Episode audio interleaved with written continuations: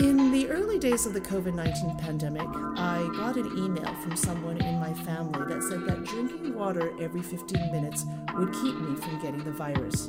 Remember that rumor? Now, I want to repeat that constantly drinking water will not keep you from getting COVID 19. And yet, this was just one of the many, many myths about COVID swirling around on the internet and in social media. And some of them have caused people some real harm. Bad information like this, whether it's maliciously created and spread or innocently so, is a growing problem in our hyper digitalized societies. It can harm people and it can harm democracies. I'm Clara Young and I work in the OECD's Education and Skills Directorate. Today I talk to Kara Brisson-Boivin, who is Director of Research at MediaSmarts, Canada's Centre for Digital and Media Literacy and Jordan Hill, who is an OECD analyst currently writing a working paper on digital media literacy. This podcast is the second in a two part series on disinformation, misinformation, and what education can do about it. So, Kara Brisson-Boivin, Jordan Hill, thank you for coming on this podcast. Thanks so much for having me.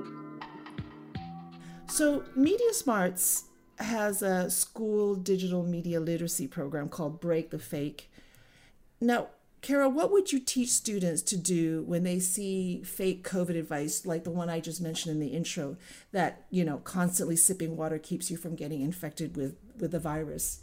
It really uh, boils down to these four key ways to tell if something is true online, and that's to use fact checking tools so you want to see if there are experts who have already done this work for you. You know, Snopes would be an example of one of those to find the source. So go to the original source of a story, know, reminding people that what you see in a social media post is not necessarily the original source. So you have to do that work.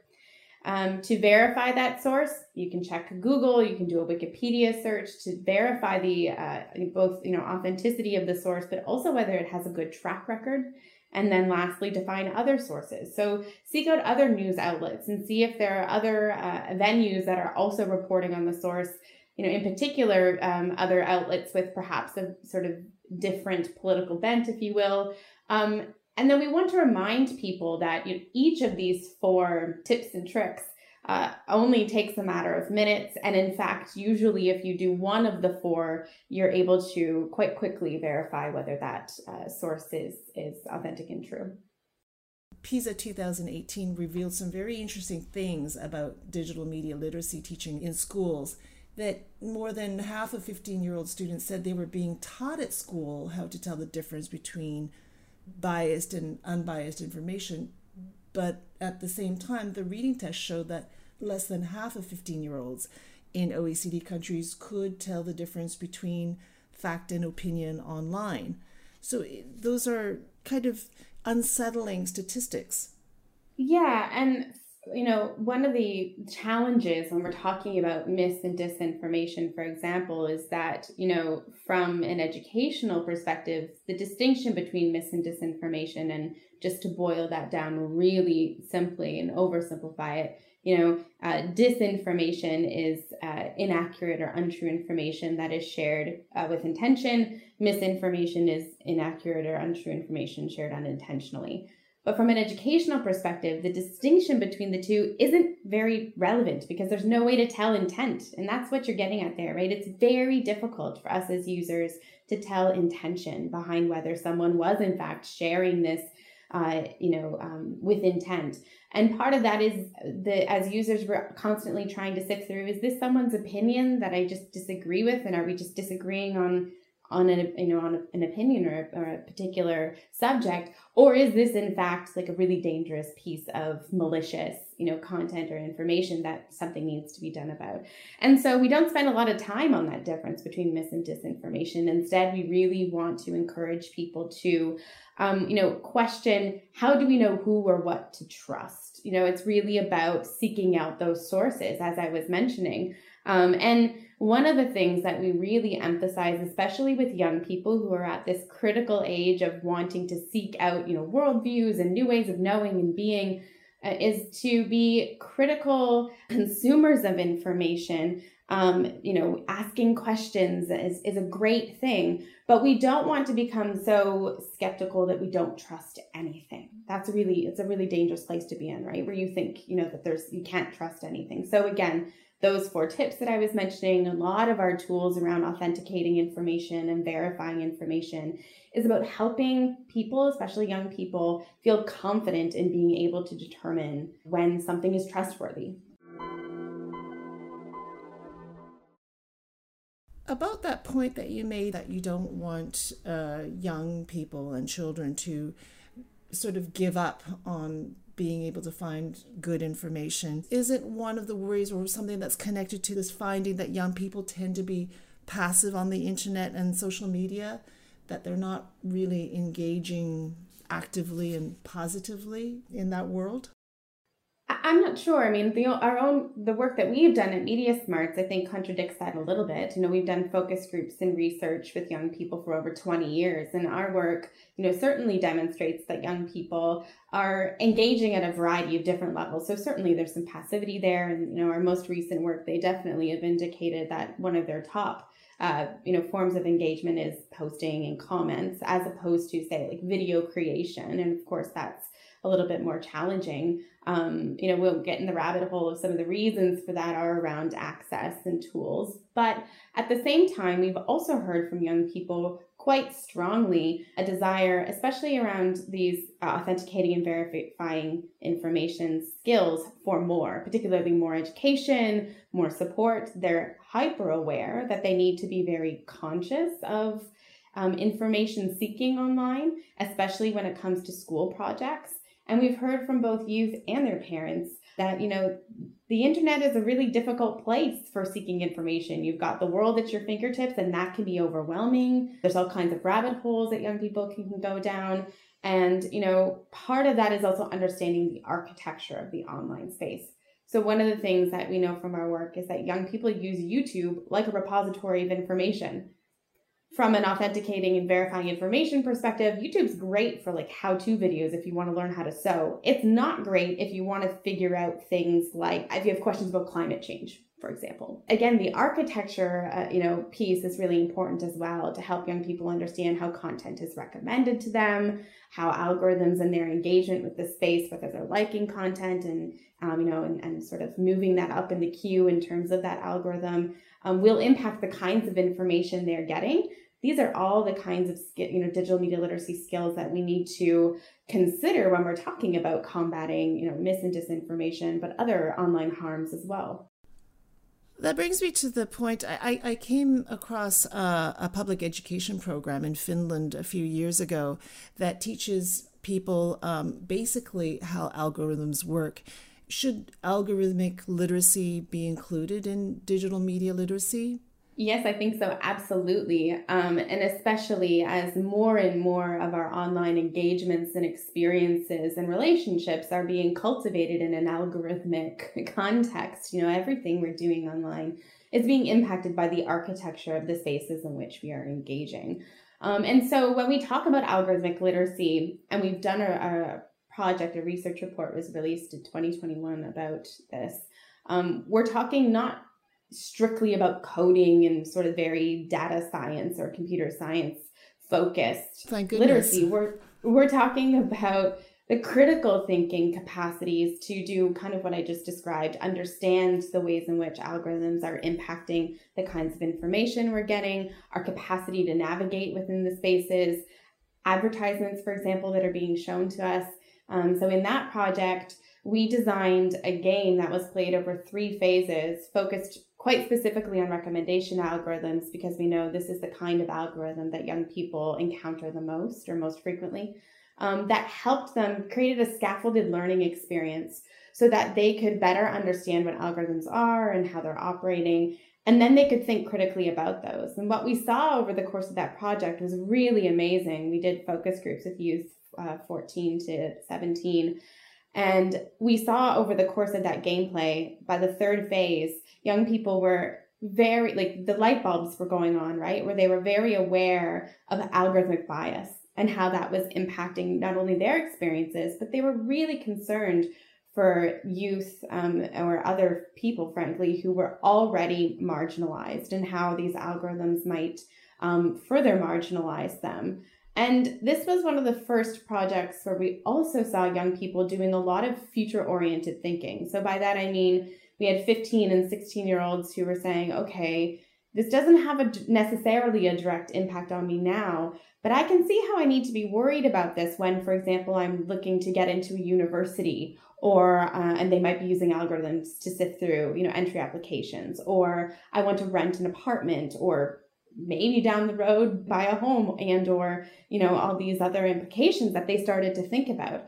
Um, and, you know, um, they were pleasantly surprised and okay with algorithms, you know, recommending things to them like entertainment videos and content on TikTok. For the most part, that was okay. But they were really disturbed by the way that algorithms uh, were using their information to make assumptions about other people like them. They really didn't like that. They really didn't like the idea that, you know, algorithmic systems were creating pools of, of information and content about teens so that they could sell things to other teens. Like they really thought that was quite um, they used descriptions like that was really creepy. Some of them used, you know, words like this is really evil. Um, so yeah, I think it really showed the critical need for algorithmic literacy in young people's lives. And I think there's also a question of where you integrate algorithmic literacy in the curriculum, right? Because the recent curriculum reforms have kind of put it more in the computer science area, but actually it's about broader critical thinking skills, right? And critical thinking is integrated in many different parts of the curriculum. And in that sense, so should algorithmic literacy. Uh, it should also be integrated throughout. Um, and I think I like the idea that it doesn't have to be just delivered through through digital tools, through digital means. I mean, I've seen interventions using pen and paper and project-based work to really integrate just the ideas behind algorithms and what they can do uh, into education. So I think one of the things that comes out in the, in the working paper already is the idea that you can't just silo algorithm literacy in computer science or computer courses. It needs to be part of the broader critical thinking uh, elements of the curriculum. Working on pen and paper, could you describe that for us so we get a sense of it? Because algorithmic literacy could be daunting for a lot of our listeners. So, I mean, the, the intervention I'm thinking of was an intervention that was uh, it was delivered in I think Korea and Belgium, and it's basically centered around project-based work. Um, so, a lot of media literacy is delivered through inquiry-based learning, project-based learning, and different pedagogical techniques that aren't necessarily connected directly to digital tools. So, so the project's uh, well, the game is called In the Shoes of the Algorithm, and it's a design-based game. And basically, the game in this uh, intervention lasts two hours. It's run with a pen and paper and uh, the idea is to split students into algorithm designer teams. And then they both, the teams kind of create their own algorithm by writing down what it would do and the implications of it on a pen and paper. And then they have to argue for or against their own algorithms. And basically, the intervention was shown to, to lead to an enhanced understanding of the role of algorithms and a more critical approach to digital media because it was centered on uh, the idea of, uh, of YouTube content. What Jordan's describing is um, also echoed in our in our own work as well. In this project I was describing, the young people who had any sort of introductory baseline knowledge about algorithms were those who were either at a STEM based school and or in STEM based programming. So to highlight that our approach to algorithmic literacy has been to uh, unfortunately and I think um, to our detriment, you know, pigeonhole it as a sort of STEM based computer science focused, uh, which we definitely need to uh, reassess and readjust. And you know, the the game that we played in this project is card based game, so it's kind of meant to be played with a group of young people together using paper based cards. And I think that is a really helpful pedagogical approach to this.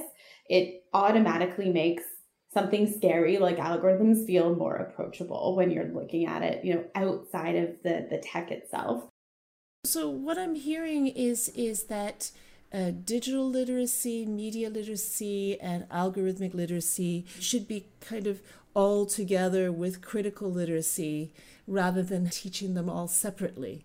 Is is that correct? I think that's yeah. I think I would I would agree with that, especially when it comes to the issue of disinformation, which is a you know whole of society issue. You know, media literacy is just one part of the answer to the disinformation challenge. How can governments best integrate that into school curriculums? Um, so, in a lot of respects, it's already integrated into many school curricula. media literacy, the skills in media literacy feature in a, a lot of curricula uh, in many countries to do with uh, national language, uh, humanities, history, for example, fosters critical thinking. Um, I think one of the things that we're seeing at the moment is uh, a lot of curricular reformers making that media literacy connection uh, more explicit. I can say in the Canadian context, it's it's really complicated, and I think it's also complicated in other jurisdictions. You know, we've done research looking at the UK and some other places around the world, and part of the complication is that in, in the Canadian context, you know, media literacy is in the official curriculum of each province and territory. For example, BC's digital literacy curriculum is optional. Um, you know, in Ontario's digital literacy is considered a transferable skill. And so part of the challenge is that while it cuts across all of these jurisdictions, it does so in a way that is non standardized. Part of the education team's role at Media Smarts is to make the job of the educator incredibly uh, as easy as possible to say, here are all the curriculum connections across all the different subject matters. Uh, linked to provincial curricular objectives so that the job of the teacher is quite simple to go, great, I'm going to implement this in the classroom. Of course, this would all be easier if there was a national strategy in Canada that prioritized digital media literacy as a life skill. One of the things that came through uh, when I was researching the working paper is how few countries have these kind of media, media literacy strategies.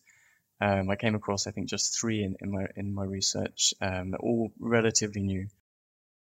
Could one of the reasons why we're quite behind on this uh, be this assumption that we have that, oh, young people, kids, they're digital natives. They know their way around. They can tell the difference between, you know, what is good information, what is bad information. Could that be something that we need to get past? I think definitely, uh, definitely that's the case. Um, you know, in reference to, to the algorithm as well, there was some research done that showed that uh, you know algorithmic awareness in in teenagers is still pretty uneven. There are some teenagers who know a lot about it, some teenagers who've never heard the word algorithm or or know what it is. You know, and so there's definitely that uh, that misconception. And I think we're also reaching a point now where the term digital native isn't just being applied to children, it's being applied to teachers, you know, young teachers and parents. And that's also a huge challenge because, you know, teachers, uh, teacher education is also catching up, playing catch up with all this extra attention. That's one of the reasons why uh, media literacy needs partnerships with, with stakeholders outside of schools.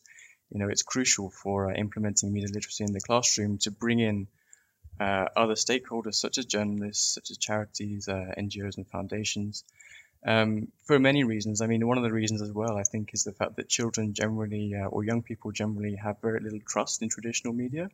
And that's because they're not particularly exposed to it. And I think bringing journalists into the classroom or inviting them to speak, etc., just getting this interface between these stakeholders is really important for building trust in good news sources and good information sources. Um, could you, Kara, could you tell me about um, Media Smart's work with teachers? How are you training them to, to teach digital media literacy?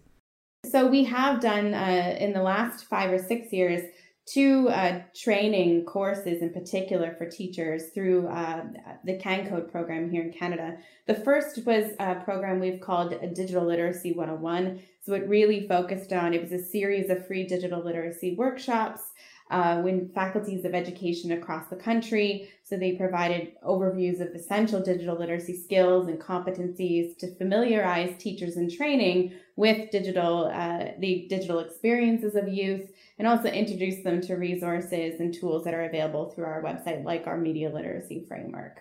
Um, and you know, we conducted an evaluation of that training with over a thousand teachers. We saw um, really impressive leaps in their reported confidence pre and post workshop. In particular, what was interesting is there was a strong gender gap that was closed. So before the workshop, women um, indicated that their confidence in teaching digital media literacy in the classroom was significantly below men's. Um, and then post workshop, that women's confidence level significantly increased from 50% before the workshop to 82% afterwards. Uh, the second training is for teachers across the country to help them see how they can integrate media making into their own teaching across all avenues, including assessment. And in both of those training uh, exercises and evaluations, what was loudly echoed to us from teachers was that it's a lack of of not just pedagogical supports for them to actually you know implement this in the classroom but also resources and time like we really heard loudly from teachers that this is fantastic and i really want to implement this but my school really struggles with having the resources to actually allow me to do this with my students and or um, it takes a lot of time that I, you know, as an educator don't necessarily have because I have all these other objectives, you know, in terms of curricular objectives that I have to meet. And again, here here we are back to this discussion of if digital media literacy is seen as one of those core critical curricular competencies, then teachers don't have to pick and choose. Right? I well, I have to do the health lesson, I have to do the science lesson. So of course what falls off the desk is digital media literacy. And again, you know, we are constantly trying to show teachers you can do both. You know, digital media literacy cuts across all of these, but um, but that is the uphill battle. I was just uh, uh, pausing there because I thought, uh, Jordan, I saw you kind of nodded your head when we were talking about teachers and creating media. And so I thought you might wanted to say something. Yeah, the creation element is really a key part of, of media literacy. I just wanted to emphasize that because, uh, you know, through creating your own your own media, you have a better understanding of the whole media landscape, and it's just it's one area that I think is particularly uh, particularly important. And also considering that we we see that children are not particularly uh, active in creating their own media, I think it's one area where we can really target that will have a really big effect. I would say yeah, that's the other strong message that I'm I'm getting from this interview is that both students, teachers, well, maybe everybody needs to get more actively engaged on the internet and in social media and, and not just sit back, but they should be, you know, actively checking information, perhaps co creating knowledge and making media, making videos, making that sort of thing? Yes, I would say sort of with, with two important caveats. One that, you know, of course, we always want to encourage youth and their educators and parents to feel that they can engage and, and um, contribute in the online space.